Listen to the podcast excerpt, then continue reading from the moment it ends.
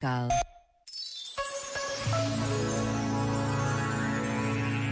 Para não confundir a mera disciplina com a verdadeira conversão, Hermínio Rico escreveu: A vida traz sempre novidade, a necessidade de conversão não para nunca e Deus não deixa nunca de me desafiar a receber mais e melhor o seu dom de vida. Antes de adotar qualquer disciplina para esta quaresma, preciso de me perguntar: qual é a conversão a que o Senhor me está a chamar este ano? E então, depois, acerte uma disciplina que seja verdadeiramente meio para acolher essa conversão. Este momento está disponível em podcast no site e na app.